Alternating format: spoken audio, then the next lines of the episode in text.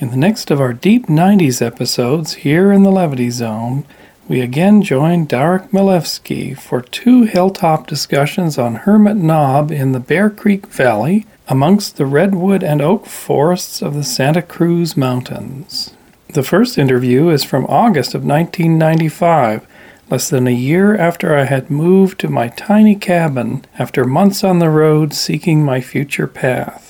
I had just hosted the first formation and brainstorming meetings of the Contact Consortium, a nonprofit community organization I established to help catalyze a whole new medium internet based virtual worlds inhabited by users digitally dressed as avatars. People in cyberspace. What a concept. In contrast to the rather pedestrian solo page surfing of the World Wide Web. Back in May of that year, Worlds Chat, the first 3D world, had come online, and by the end of August, we would see the quiet launch of Alpha World, the first shared world in which users could build. I derive part of my dream from Neal Stephenson's Snow Crash cyberpunk classic of the early 90s. I believed that these worlds would become a brand new medium for human contact and community, and that could even help remake the default world. That dream is still being realized today with continuous generations of online gaming and social worlds, VR, and now augmented reality. Join us now for these two conversations about the state of virtual worlds in their earliest infancy.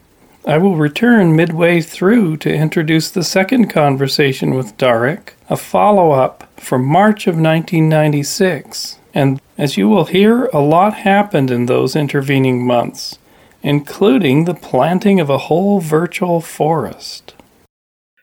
I'm speaking with Bruce Damer, a computer naturalist from Boulder Creek. We're sitting right now on the top of Hermit Knob, somewhere near Boulder Creek. It is an appropriate place to talk about inhabitable worlds or virtual worlds. Bruce, what is this idea about?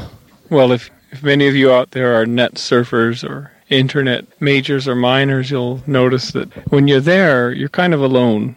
Unless you're in a chat room where other people typing, it's a ghost town. And uh, what this whole idea of an inhabitable digital space is, is that you'll start seeing people on the internet. People represented as sort of colorful bit patterns or personae, sometimes called avatars, where it might be their face moving around or the body they choose. And they're in a space, and the space might be for chat, where you can move yourself around from your point of view, or it might be for work, or it might be for education or job postings or just kind of a, a way to populate the internet with the people who are already out there, but to represent them somehow and let them interact. So it means that I can become anyone that I want. I can pretend to be someone else. This is this is a good social question. In fact, this is why uh, we formed the Contact Consortium because, you know, if you were a man, you could pick a, a voluptuous woman character and shift around through the space and make various body moves and gestures and postures and, and really trick people into thinking you're someone that you're not. And you know, this is a very deep social question. It's not just like a masquerade ball where you can pull a mask off and suddenly, you know, they can sort of see that it's you anyway. And so, yes, this is this is a problem. So when you go into this uh, virtual space, this inhabitable world, what do you exactly do there? I mean, do you talk with these other people, and, and how do you talk with them if, if you have no microphone? To talk with the other people who are sort of standing there in this virtual, most of the time three dimensional room, you type at the bottom of the screen and it puts your little posting of what you've set up next to your, your chosen name. And often your character has a sign sort of unfashionably pasted on the top of, of, of, your, of its head. Um, these are very crude worlds in the beginning, but there are some systems, one being used for sick children in hospitals, where they've got enough power in the network to have microphones because these kids can't type.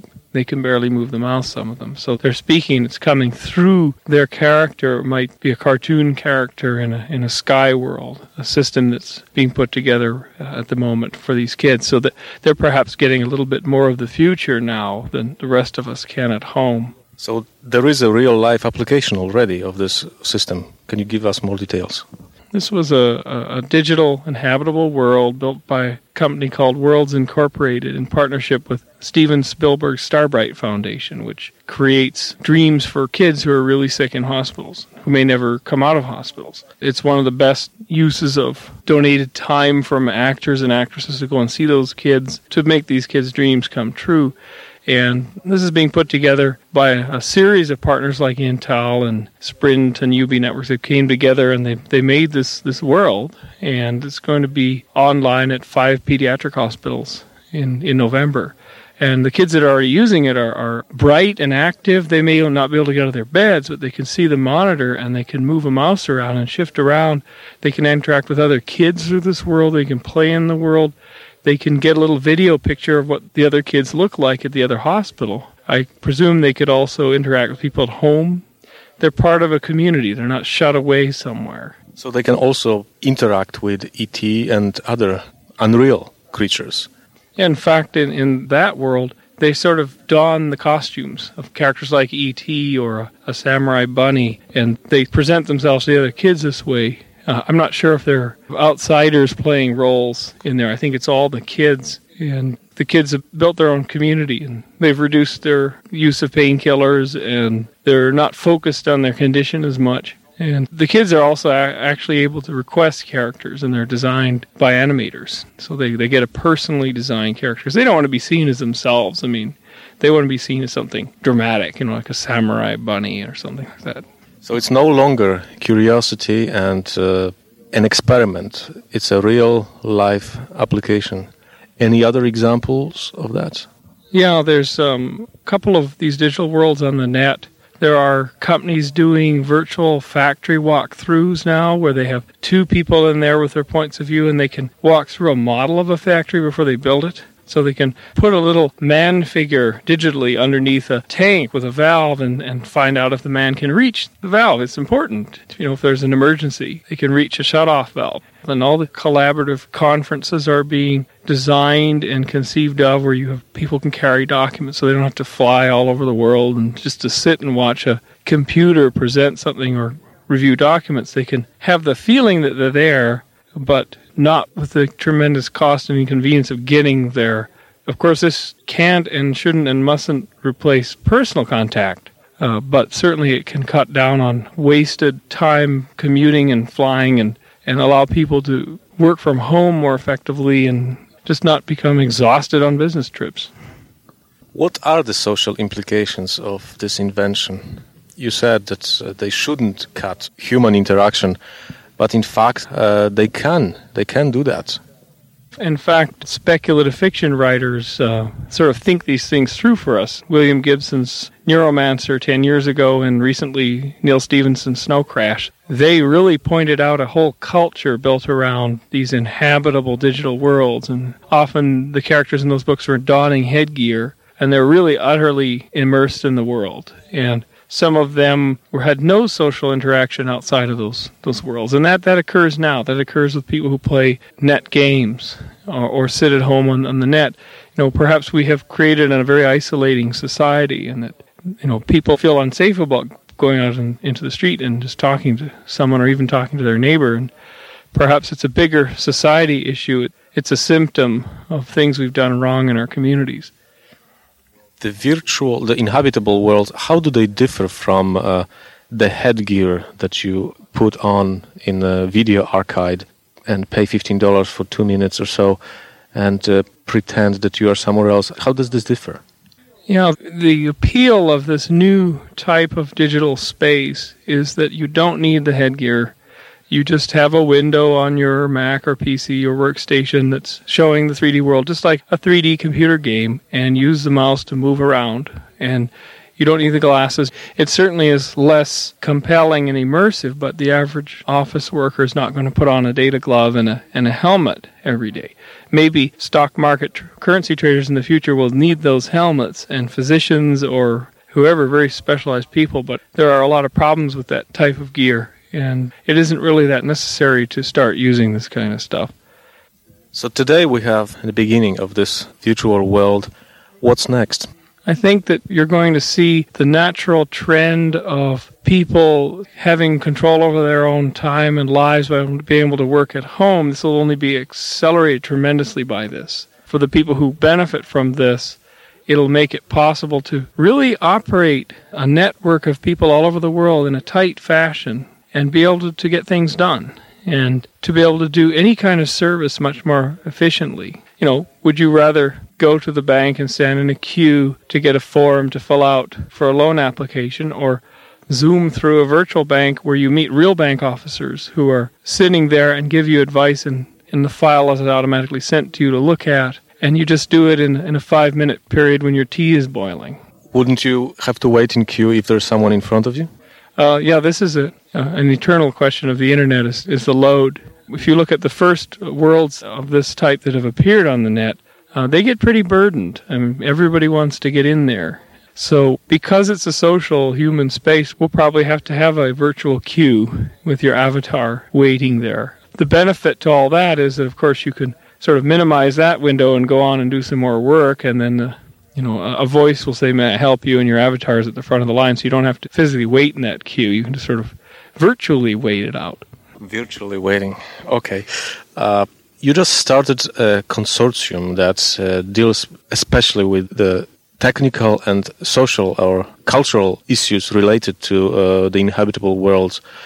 Um, can you tell us a little more about uh, the idea behind this consortium? Yeah, a group of us who have been involved for years with issues of culture, human culture, and technology, and contact issues, uh, contact challenges for our culture, whether it between us and some invented culture, or us and, and each other, or us and our technology, decided upon seeing this occurring in the internet that this was actually going to come to reality years before everyone thought we decided to form an organization that would marry the social sciences and the technologists and the business people who will build these worlds such that there will be richer places to be. For example, um, you know, we have specialists in primate studies who understand how to sign to orangutans, and they will be invaluable in helping to digital designers of digital personae to represent gestures in that environment. If you don't have gestures, you're missing a lot and you're missing a lot of social cues. It won't feel real. You'll get insulted by mistake or you'll insult people. You know, you're trying to represent a human community, in fact, and we don't really understand our own communities, let alone be able to create one from scratch. So the consortium will serve as a, a conference. Uh, we'll have a conference on this subject. We're talking to all the people who are building these worlds. We're talking to scientists and academics who have studied this, and we're going to create the forum to both catalyze the industry and make its birth so that the child may be smiling a little bit as he, he comes into the world. Roll your web counters forward from August of 1995 to March of 96 and hear how much has happened in the intervening months. My confidence and tone of voice belie a lot of new virtual landscapes opening up as Alpha World became populated with thousands of users who placed millions of objects into their personal digital homesteads. In January, I initiated the Contact Consortium's Sherwood Forest Towne project, the first collaborative building exercise in Avatar cyberspace. In March, we held our first symposium at Contact Cultures of the Imagination, the conference of our mothership organization.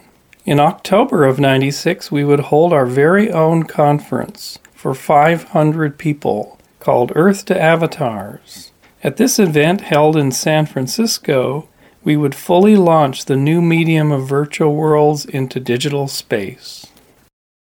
When we spoke last time, it was at the same location. It was Creek Valley, and it was also a sunny day. It was a few months ago, and we talked about virtual worlds. And since then, a lot of things changed in this virtual world. Yeah, in fact, the last six months, we've seen real virtual kingdoms or virtual immersive environments come on the internet.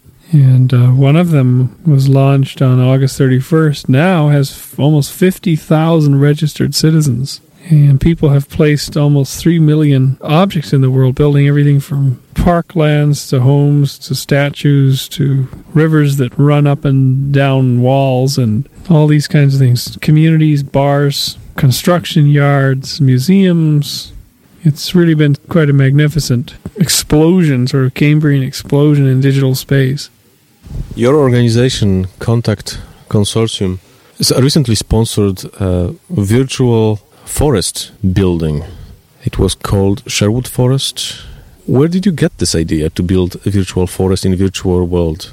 Our organization is made up of a lot of people who've spent time in natural settings anthropologists, primate researchers, a lot of scientists and writers. And we felt that if we're going to study the beginnings of new human community, that we should go back to where we all came from, which is probably a, a forest land or, or meadows, at least open fields. And so we felt instead of these structures that look like outlet malls, which is very common in Alpha World. They all look like outlet stores, you know, pink false fronts and things like that. We would build a, a forest land and, and have the human community start within that, that forest. So we put up about 300 trees and shrubs and a lot of lakes and streams and whatnot and placed sound in there, forest sounds. And now uh, we're, we're getting ready to build a town. It could be a, an encampment, it could be a a proper town or a medieval town. And uh, last Sunday, on March 24th, we had a whole lot of avatars come in, joined us at the front gate for a tour of the land and for discussion, sort of a floating chat discussion of what we would build there. We're planning to really start getting the construction underway on May 4th, uh, this coming May. What did you find with this massive uh, human interaction? how did people behave building? Were they able to agree on where to put the tree? How did that social interaction work? Well, the interesting thing is that you can build in this world, uh, and another person can't move or touch or alter the objects you've placed down. So you actually have to agree to share a common cloak, a common uh, persona that is like one individual building. So there's a great deal of trust you have to have in this process because someone could come in and one night and vandalize and all the work that's been done and take it apart.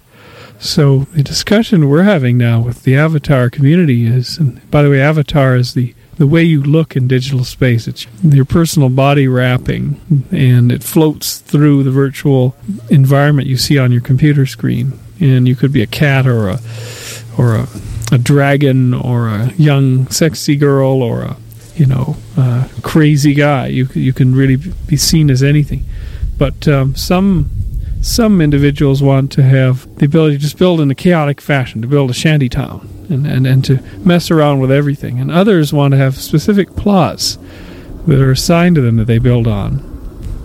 How do you agree? Uh, is, is, there a process of voting Actually, there. Uh, what we're going to do is build a town charter and have the the town builders, the town fathers, just basically agree on rules that we'll follow and uh, see how that goes. I mean, it really just is a matter of trust, because in fact, in this town, uh, people don't live. The avatars don't stay there. When you log off, your avatar disappears, and the town spends most of its time abandoned. And there's no virtual guard dogs there either. That would be a very good idea, actually A virtual uh, Doberman. Um, but uh, we're just going to have to agree as a group virtually how to place the town down. In fact, we're going to compromise and outside the city wall will be an area that will be a shanty town, will be chaotic. The, the red light district will be there. We've got, we've got to satisfy both communities because inside Alpha World there are vandals, there are hooligans that come and wreck stuff. Uh, one by the name of King Punisher, who's uh, terrorizing Alpha World, and we have to beware of King Punisher and his gang. You know, Robin Hood and his merry gang may come into contact, and there's probably a, a sheriff of Nottingham somewhere too. Do you have an idea who this uh, vandal is?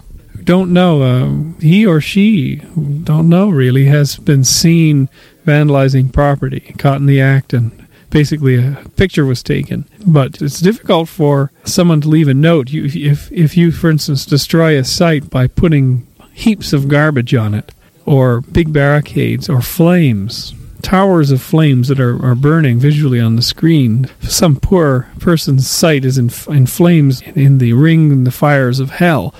And uh, King Punisher would leave his name on the object. Each object he or she would place down. So that's how you could tell. It's kind of like the Pink Panther with the glove. So you have a world of rebellion in the virtual world. You have very sort of natural democracy there. What else is coming? Well, it's it's a grand experiment. Uh, of course, this started a couple of decades ago with text-based interaction on computers, and the first Unix system was was built for this as a game for people to do this. And this has been going on. There are hundreds of such communities based on text chat. You're just simply typing in, and you're seeing a thread of conversation. This year, they've become visual, where they're completely immersive visual environments, and the richness of that text chat has diminished. People are very focused on property and ownership and the way things look. So the merger of these two worlds, the, the social dynamism of the text world in with the visual, you know, enrapturement of the virtual worlds is going to produce quite a milieu for human beings to interact. And we had a meeting, a symposium recently, a physical symposium, where an anthropologist from Apple Computer, Bonnie Nardi, posed us the question why are we doing this? Aren't we so disconnected from our natural world now? And that we're really escaping. We, can't take five minutes to introduce ourselves to our neighbor, but we'll spend 100,000 hours online. And perhaps this is a good question to ask uh, why we're escaping into this. Um, I don't know the answer, but there's a real attraction for people to have instant communication with, with others, with strangers, and, and instant communication all over the planet. In the 1880s, the Secretary of Commerce said, Yes, telephones are wonderful. Every city should have one. You know, they, they had no concept of the, the need for higher primates to reach out and touch another primate. And the, the most harmless way to do it is with words. And when you bring an avatar and a virtual world and property into it, it gets, it gets more uh, invested. Um, but this is perhaps a fundamental desire we all have. And if we feel afraid of our neighbors, maybe this is the only thing, the only option we have. But the avatars, they look canned. They look the same to you have only a certain number of, of avatars available. What do you think will happen if you if we have the ability to put our physique into avatar? So we are truly who we are. Will this still be the same this this easiness in interaction with uh, strangers? In fact they they have scanners now that can scan around your entire body and take exactly your face and model it onto it and this type of avatar is is too massive for the internet to deliver, but it will come. In Neal Stephenson's book Snow Crash, which is considered a seminal work for this type of thing, it's a fictional work, but it's very prescient, very deeply thought through. His rule was that your avatar in digital space could never be taller than you were in real life. Uh, because he predicted that people would use height, and the height is perhaps the key factor of dominance, hence the, the power of the person on horseback. Yeah, this is a very open question. Would you want to be seen? Many people who are handicapped or physically disfigured love being online because they can have open and free communication for the first time in their lives. And so they perhaps wouldn't want to be seen as they really are physically. That's sad. That's uh, this is the way for us to allow to reach out to the neighbor across the street that we have to go to this virtual world to do it with the knees. What do you think causes this? I think that this century, the, the most unfortunate thing that has happened is another virtual medium has really conquered the human mind and the human attention. That's television. And it is immersive, it pulls your emotion, it's more powerful than the internet. It's not interactive, but it has done tremendous damage. If you watch you know, 100,000 hours a year of news reports that tell you that your neighborhood is full of gangs and, and violence and women are always being chased by assailants and, you know, that's a deep programming and that's made us very fearful. And surprisingly, moving here to the Redwood Forest, you know, it took me about a year to sort of cast that off, to learn that if somebody made eye contact with you in downtown Boulder Creek and waved at you, it wasn't that they were going to attack you or anything. It was just that that's the way people are here. So I think that if this kind of medium can pull people away from TV and away from the view of the world that TV gives us, it will be good. It perhaps isn't a substitute for going and talking to the neighbor and taking your dog for a walk, though. Can't you take a virtual dog for a walk? Yeah. in fact, there's a movement that's starting uh, to put animal and animate forms in virtual worlds because if you go into Alpha World, the trees are there, they're very nice, but they don't grow.